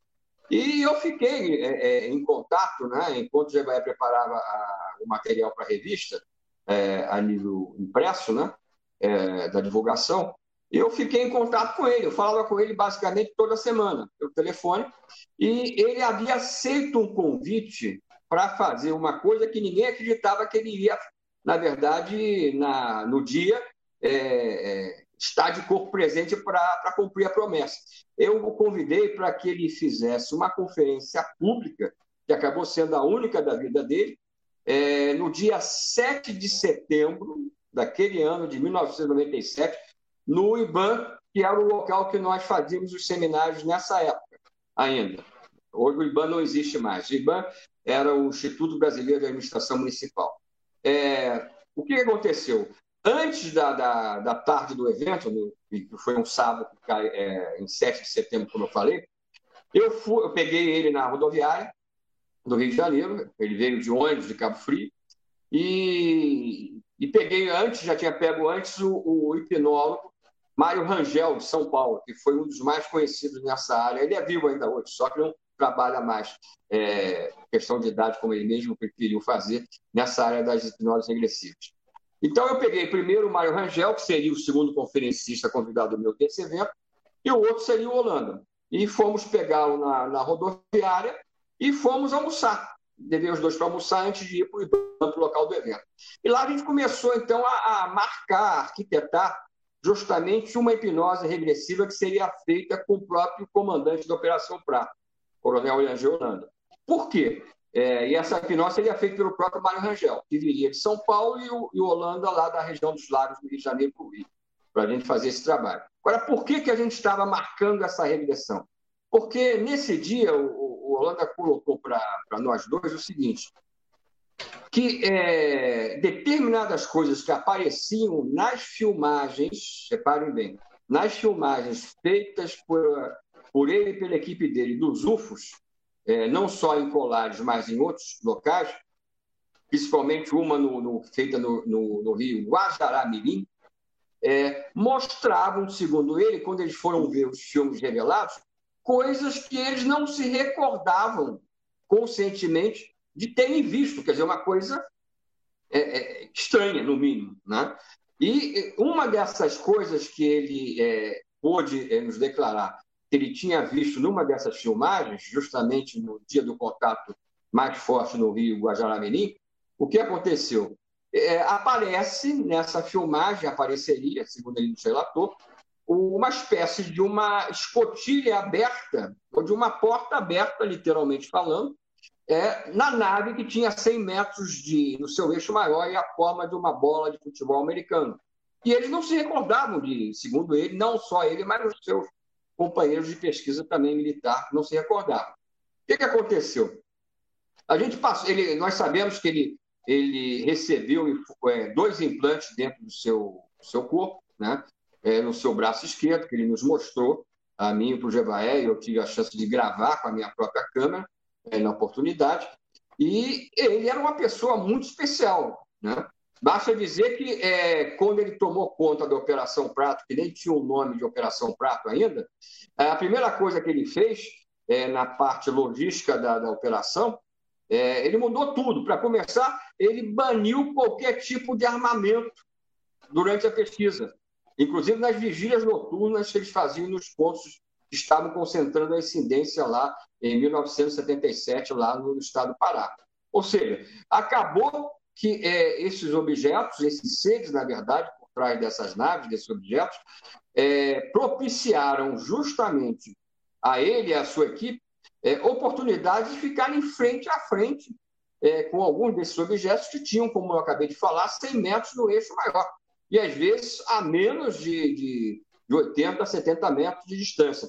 Então passou a, a haver uma, uma, uma suspeita é, que era do próprio Holanda, que é, nos foi relatada nesse dia desse almoço, é, prévio antes do evento da parte da tarde no Rio de Janeiro, é, passou a haver uma suspeita também da minha parte, do próprio Rangel, de que alguma coisa a mais teria acontecido. E essa coisa a mais poderia ter sido um contato mais direto, em que talvez ele e alguns membros do grupo dele mesmo possam ter sido levados a bordo justamente é, é, dessa nave especificamente desse dia, ou até de uma outra. E é importante a gente frisar que ele mesmo, isso ele já tinha falado para mim, para o Jevaé antes, é, não era o único implantado entre os membros da, da inteligência lá do primeiro comar que estavam na operação. Por exemplo, o, o próprio imediato dele na operação, que antes dele assumir o comando da Operação Prata, estava à frente, o sargento Flávio, também da área da inteligência, também se descobriu implantado. Né? Então, você tem uma série de indicações que parecem justamente indicar o quê? Que eles possam ter tido experiências de contato além daquilo que eles têm conscientemente. O Holanda mesmo, depois ele veio a receber, com o final da Operação Prato, e isso ele tem a consciência parcial, tinha, né? É, dois seres dentro da própria casa dele. Se materializaram dentro da casa dele. Ele só foi acordar no dia seguinte sem saber o que aconteceu naquela noite. Só que no dia seguinte ele se descobre também, justamente como implantado em relação àqueles dois objetos que depois eu cheguei a divulgar amplamente, né? não só através do vídeo que a revista UFO lançou e que eu tinha lançado antes também em VHS. Né? Ou seja, é, é interessante um outro detalhe é, relacionado a isso tudo, que quando justamente o grupo de militares chefiados por ele estavam tendo contatos é, vamos dizer assim, frente a frente, a curtíssima distância, às vezes com naves gigantescas, o próprio Comar resolveu encerrar a Operação Prato no último dia daquele ano, de 77. Por quê? Na minha compreensão, é porque justamente os próprios comandantes do próprio Holanda, para começar, devem ter receio do que pudesse acontecer com os seus próprios militares em termos desse tipo de perspectiva de um contato ainda maior, que, como eu estou colocando a nível de possibilidade, já poderia até ter ocorrido, inclusive. Né? Bora, eu pedi, eu pedi, eu pedi só para ajudar aí no, no raciocínio. Me parece que outros membros que estavam naquele dia, nesse mesmo dia lá no, no Rio Guajaramirim, outros membros da equipe também apareceram com implantes. Que tem essa informação, além do sargento Flávio, outros apareceram com implante. E, é, se eu não me engano, existe agora, eu não sei, eu não sei de onde tiraram essa versão, mas existe uma versão atual que eu não sei se ela tem origem de que depois que o Holanda interrompeu a, a missão, foi mandado é, interromper a missão oficialmente, de que outros militares teriam dado continuidade, mas aí já com a presença de americanos. Quer dizer, você sabe alguma coisa sobre isso? É, é, tem alguma chance de ser verdade? Isso tem, tem fundamento essa informação? Ó, Arthur, vou começar pela, pelo que você falou por último aí. Tá? É, eu sei é, é, é a origem dessa informação, é, desse suposto continuismo, na verdade, de uma nova missão envolvendo outros militares, inclusive com a presença americana. Eu sei de onde partiu isso. Eu não considero séria essa informação. E uma das razões para não considerar séria essa informação é uma coisa bem objetiva, tá? É, que eu não sei se você ouviu é, a, a, ainda. É, eu, eu, pelo menos, não me lembro de ter conversado a respeito é, com você sobre isso. Mas o próprio Holanda, com o encerramento da, da própria missão oficial, ele e vários dos seus comandados continuaram por conta própria a própria pesquisa, em Sim, oportunidades, aí, é. nos mesmos locais onde os fenômenos estavam se dando. E ele nunca encontrou, pelo que eu sei, nenhum indício de, de outros militares, sejam brasileiros ou americanos, atuando lá justamente na, na, na, na região. O máximo que a gente tem de informação que pode merecer credibilidade é a presença de uma determinada pessoa é, de origem justamente estrangeira, que parece que era, na realidade, alguém para espionar e acompanhar a, a, diretamente o que estava é, acontecendo já na época da operação e que também teria continuado como observador é, justamente daqueles fenômenos que não acabaram, evidentemente, com o fim da operação no último dia do ano de 1977. Tá? É, Mas essa. É, perfeito, é, perfeito esse raciocínio, é bem objetivo mesmo porque a gente sabe que eles deram continuidade é, é, extraoficialmente, continuaram a pesquisa. Né? O, o Coronel Holanda e outros, inclusive é, com a presença do nosso amigo Perê. Né? É, eu ia e colocar, aí... estava né? já lembrando disso. O próprio Perê conheceu o Holanda depois do fim da operação e chegou a fazer várias vigílias junto com esse grupo de militares. Ele conheceu o Flávio também, ou seja, ele conheceu outros militares. Em relação a outras pessoas da, da operação que apareceram supostamente com implante, essa informação, ela realmente ela circula, parece que é, provavelmente tem base realmente é, real de que não teria sido só o sargento Flávio que teria sido é, também, é, vamos dizer assim, é, depois evidenciado como um portador também de, de, de implantes. Né? Ah, perfeito. Agora, é, todas essas esse, pessoas esse, que participaram, esse, todas essas pessoas. A, a, a, não, sem restrição, esse que você menciona, o, o Prat, que teria estado junto com eles nessas missões é, extraoficiais, seria o Bob Pratt? Não, não, não. O Bob Pratt, ele, ele, ele, quer dizer, ele, ele veio para o Brasil interessado na coisa, ele é jornalista, né? Agora, você sabe que jornalista americano é, no Brasil muitas vezes é mais do que jornalista simplesmente, né? Tá, tá sim, certo sim. que é uma, um toque só, né? Mas ele foi um, um, um, um, grande divulgador de toda a história realmente da Operação Prato no, no, no exterior, principalmente nos Estados Unidos. Né? A, a coisa foi tão importante, é, a Operação Prata, para dar um outro exemplo, que o, o, o próprio Jacques Vallée se interessou profundamente em conhecer a Holanda. Né? É. Na época, o Jacques Vallée era tido como uma autoridade ufológica atuante, né?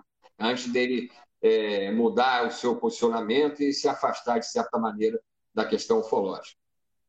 Ô Petit, esse, esse episódio que aconteceu com o Holanda, ele nos remete a, a, um, a um aprendizado jogo mais recente que a gente tem começado a perceber mais recentemente, e eu posso até colocar isso para você da seguinte maneira: é, na época que nós fazíamos as vigílias lá na Serra, e não, e não foram poucas, foram muitos anos de vigílias, isso depois que eu, que eu me integrei ao, ao teu lar, é, o que, que acontece?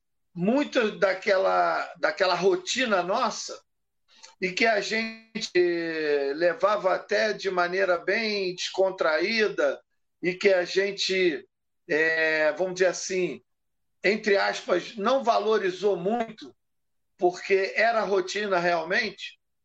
É, hoje, olhando para trás, eu tenho uma sensação que nós tivéssemos registrado a maior parte da nossa rotina, não precisa nem ser casos extraordinários, mas só a rotina que acontecia nas vigílias, episódios, que na época a gente considerava corriqueiro, porque era realmente, volto a dizer, rotineiro.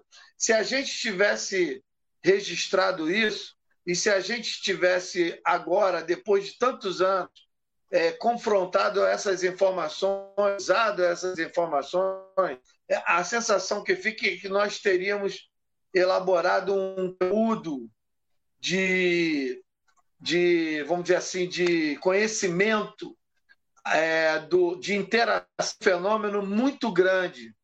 Porque hoje, para mim, não, não é nenhuma presunção, mas para mim fica muito claro que nós que, com muita simplicidade, abraçamos a causa de permanecer fazendo vigílias, permanecer investindo de campo, investindo nas e, e, e, na tentativa de presenciar o fenômeno, nós somos talvez os que estamos mais próximos do, da realidade do fenômeno, do fenômeno real, entendeu? apesar de todo o conhecimento acumulado, quem está hoje em campo, nas vigílias, na tentativa, na, sempre naquela, naquela possibilidade de que a qualquer momento pode acontecer alguma coisa, e isso pode ser alguma coisa extraordinária, nós estamos muito próximos.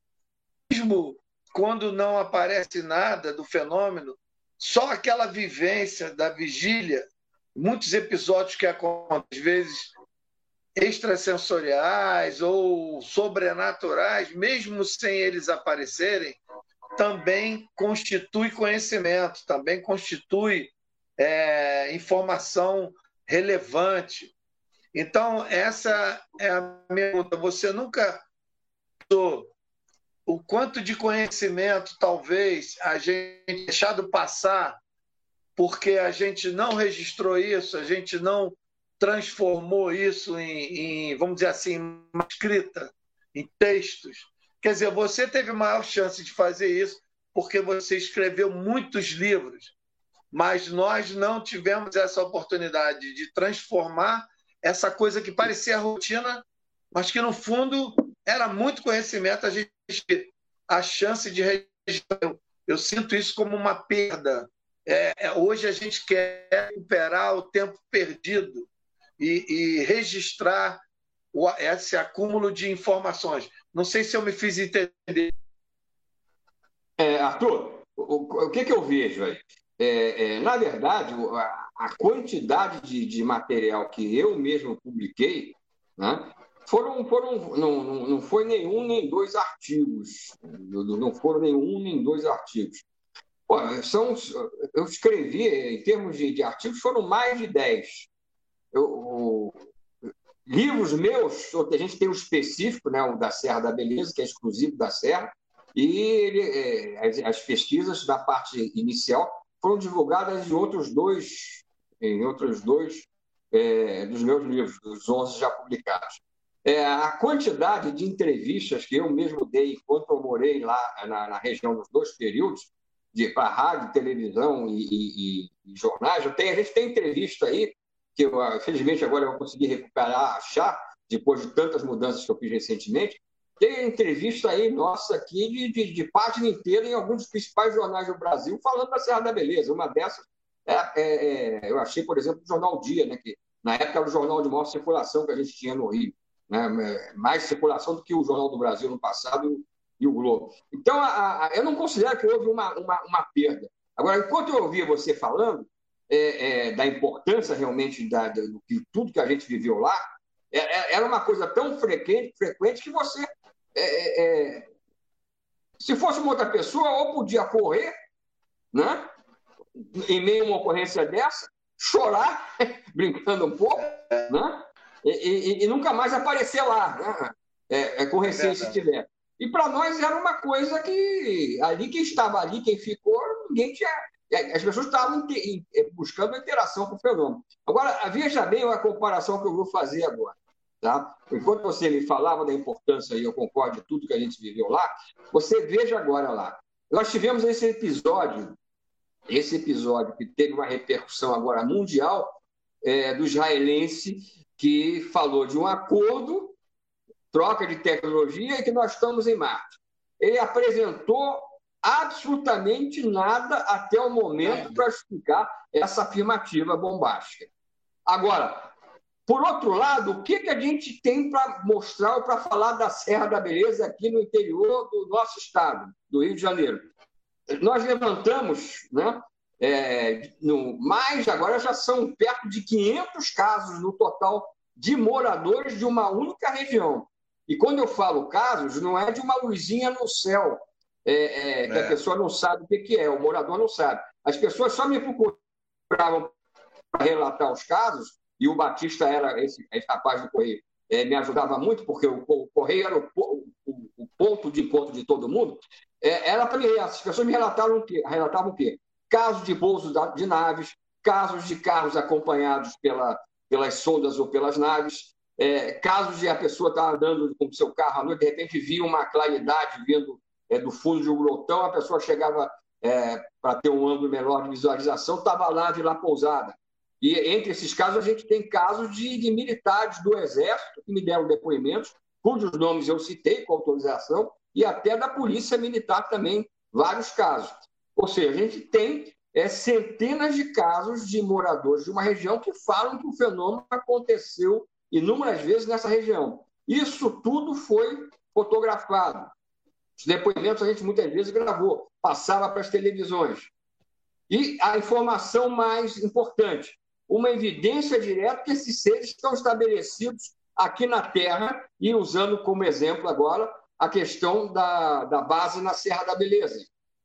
Ora, vamos lançar a pergunta no ar. O que, que é mais importante pela documentação que existe? Aquilo que acontece ainda hoje, aconteceu no passado para a humanidade na Serra da Beleza, ou uma história de um suposto acordo é, revelado por esse israelense e a afirmativa que nós, sem, totalmente sem base, que nós estamos em Marte também.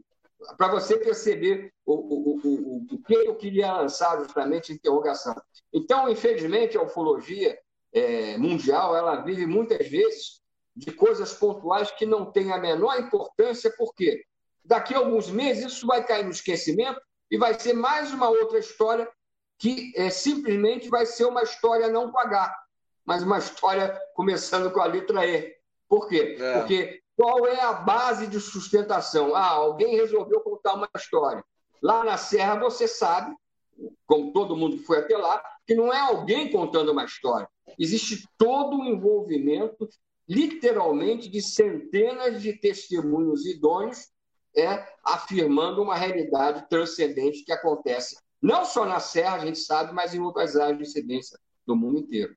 Que provocou, inclusive, como eu falei, essa necessidade do, do próprio acobertamento, né? entre outros motivos, é claro. Porque como é que você vai dizer né, que esses seres estão estabelecidos e dividindo o planeta conosco? Né? É verdade. O Guto acabou que a, a Lala não apareceu, né? Eu liguei é, para ela aqui ela várias tá com problema de conexão. Tá com problema Mas de conexão, cara. A gente deixa aí para a próxima, infelizmente. Não, ainda não. É que ela, ela tá com problema de conexão mesmo. Mas aí a gente faz aí na próxima live, a gente chama ela lá aí. O Arthur, a gente já tá com uma hora e meia aí. Vamos fazer a última pergunta pro, pro Petit, cara. Manda ver. Tem alguma pergunta? Eu, aliás, eu, desculpa, eu queria até. Puta, tem um monte, cara. Aqui é eu queria até falar sobre um outro assunto com ele, só que eu acho que se a gente tivesse a oportunidade de ter uma próxima live aí o ano que vem, eu queria muito falar com o Petit sobre, só, só sobre o planeta Marte, cara. Porque, pô, isso aí infelizmente. Eu vou, eu vou te falar, deixa, é, deixa eu falar tempo, alguma coisa, né? poucas palavras em relação a Marte. É, ah. é, ao mesmo tempo que a gente teve essa declaração desse israelense agora, a gente tem que é, agora ressaltar é, é, alguns pontos rapidamente em relação a Marte. eu tenho todo um projeto desenvolvido de, de preparação para interferência na mídia em relação a essa coisa relativa à abertura que a NASA está dando já de imagens para que a gente possa acessar, apesar dela não assumir as nossas interpretações, é claro, sobre o que essas imagens revelam.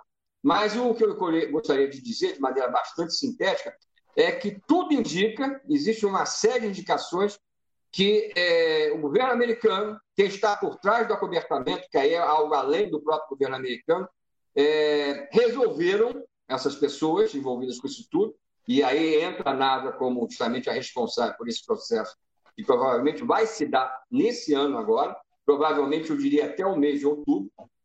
Por quê? Porque o atual chefe, ou melhor, o atual cientista-chefe da NASA, é, James Green, em outubro, é, não sei se você vai lembrar, Guto, mas você deve ter, o Arthur vai lembrar. Mas é, isso foi notícia mundial.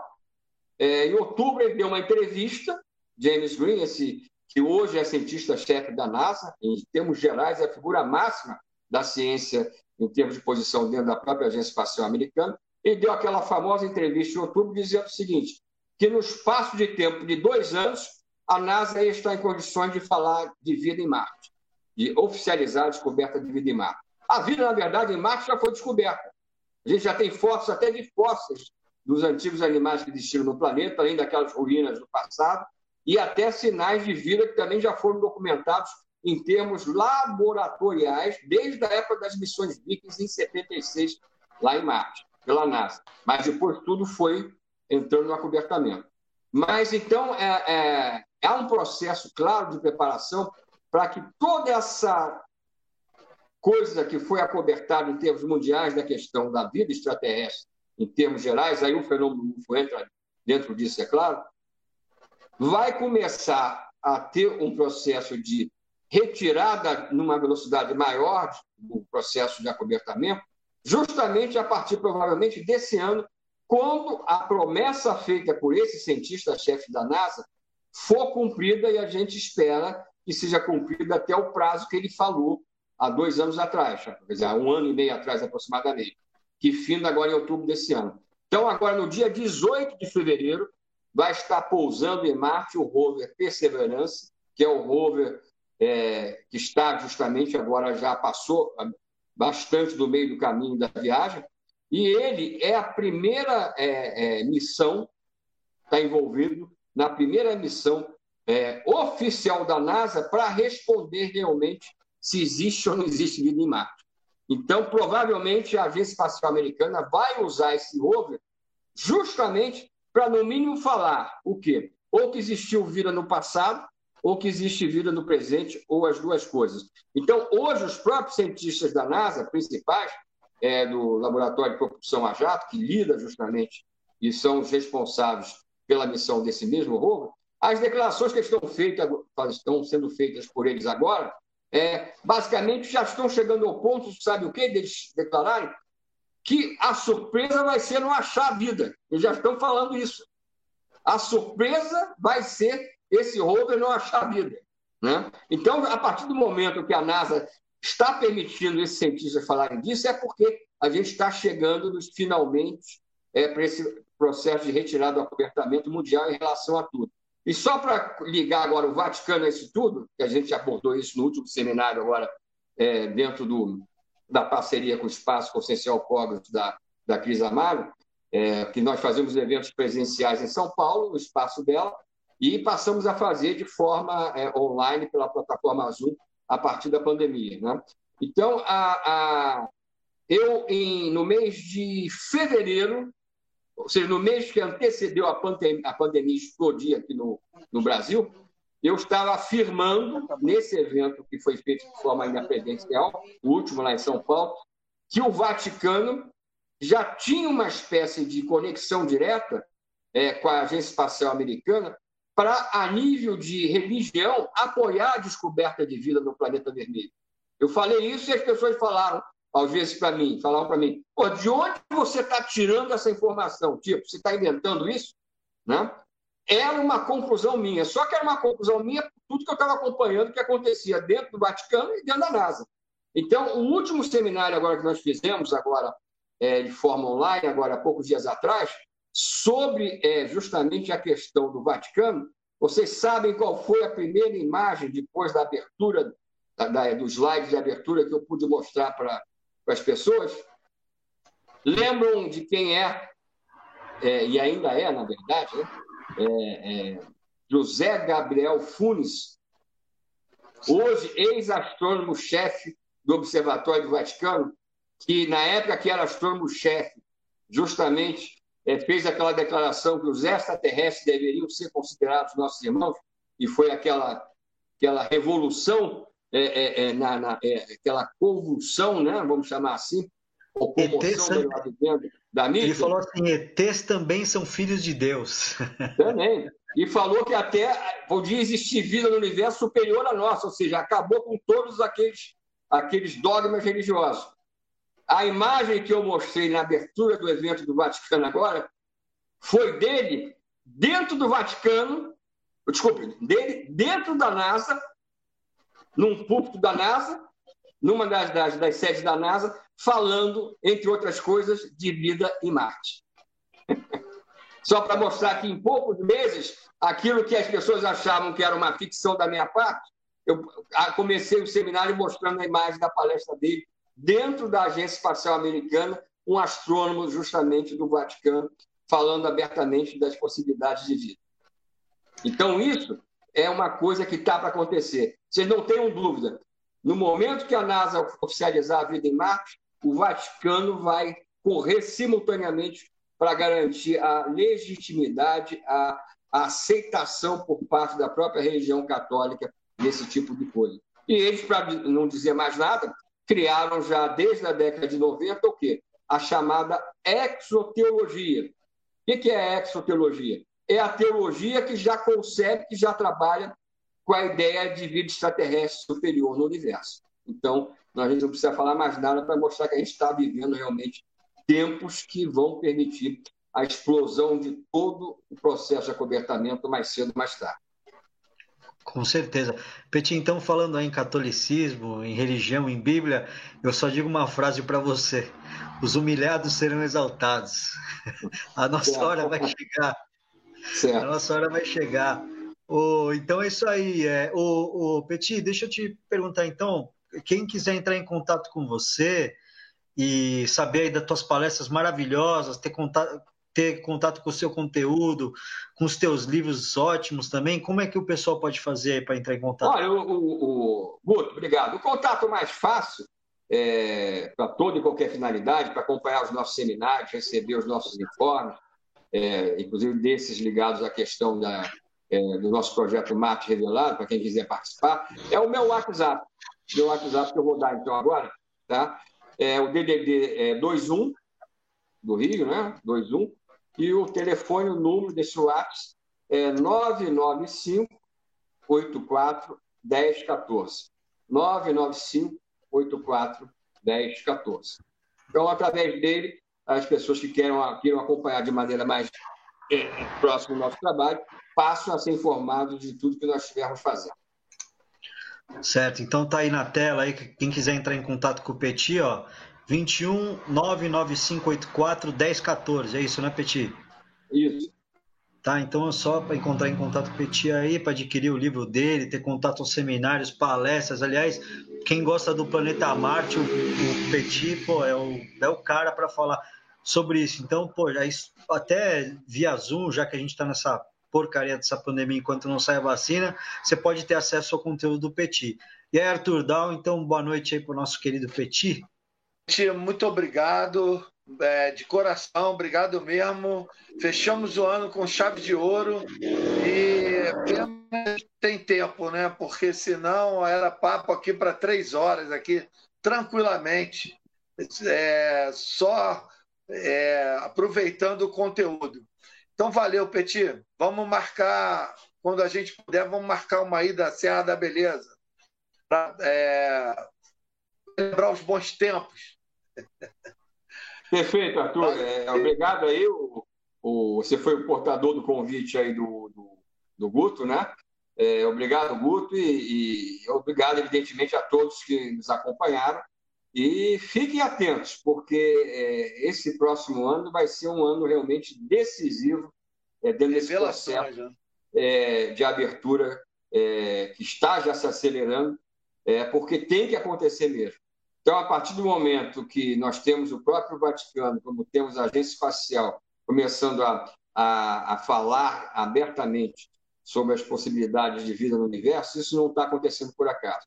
É porque algo realmente é, está sendo gestado dentro desse processo que vai fazer com que a humanidade tenha um outro nível de consciência é, a respeito da sua verdadeira posição no universo e, a partir disso, ela própria, própria vai ter um ganho né, e a possibilidade de é, escolher um outro caminho evolutivo que possa fazer é, e trazer é, e gerar, falando claramente né, para todos nós, é, um mundo melhor que faça realmente sentido.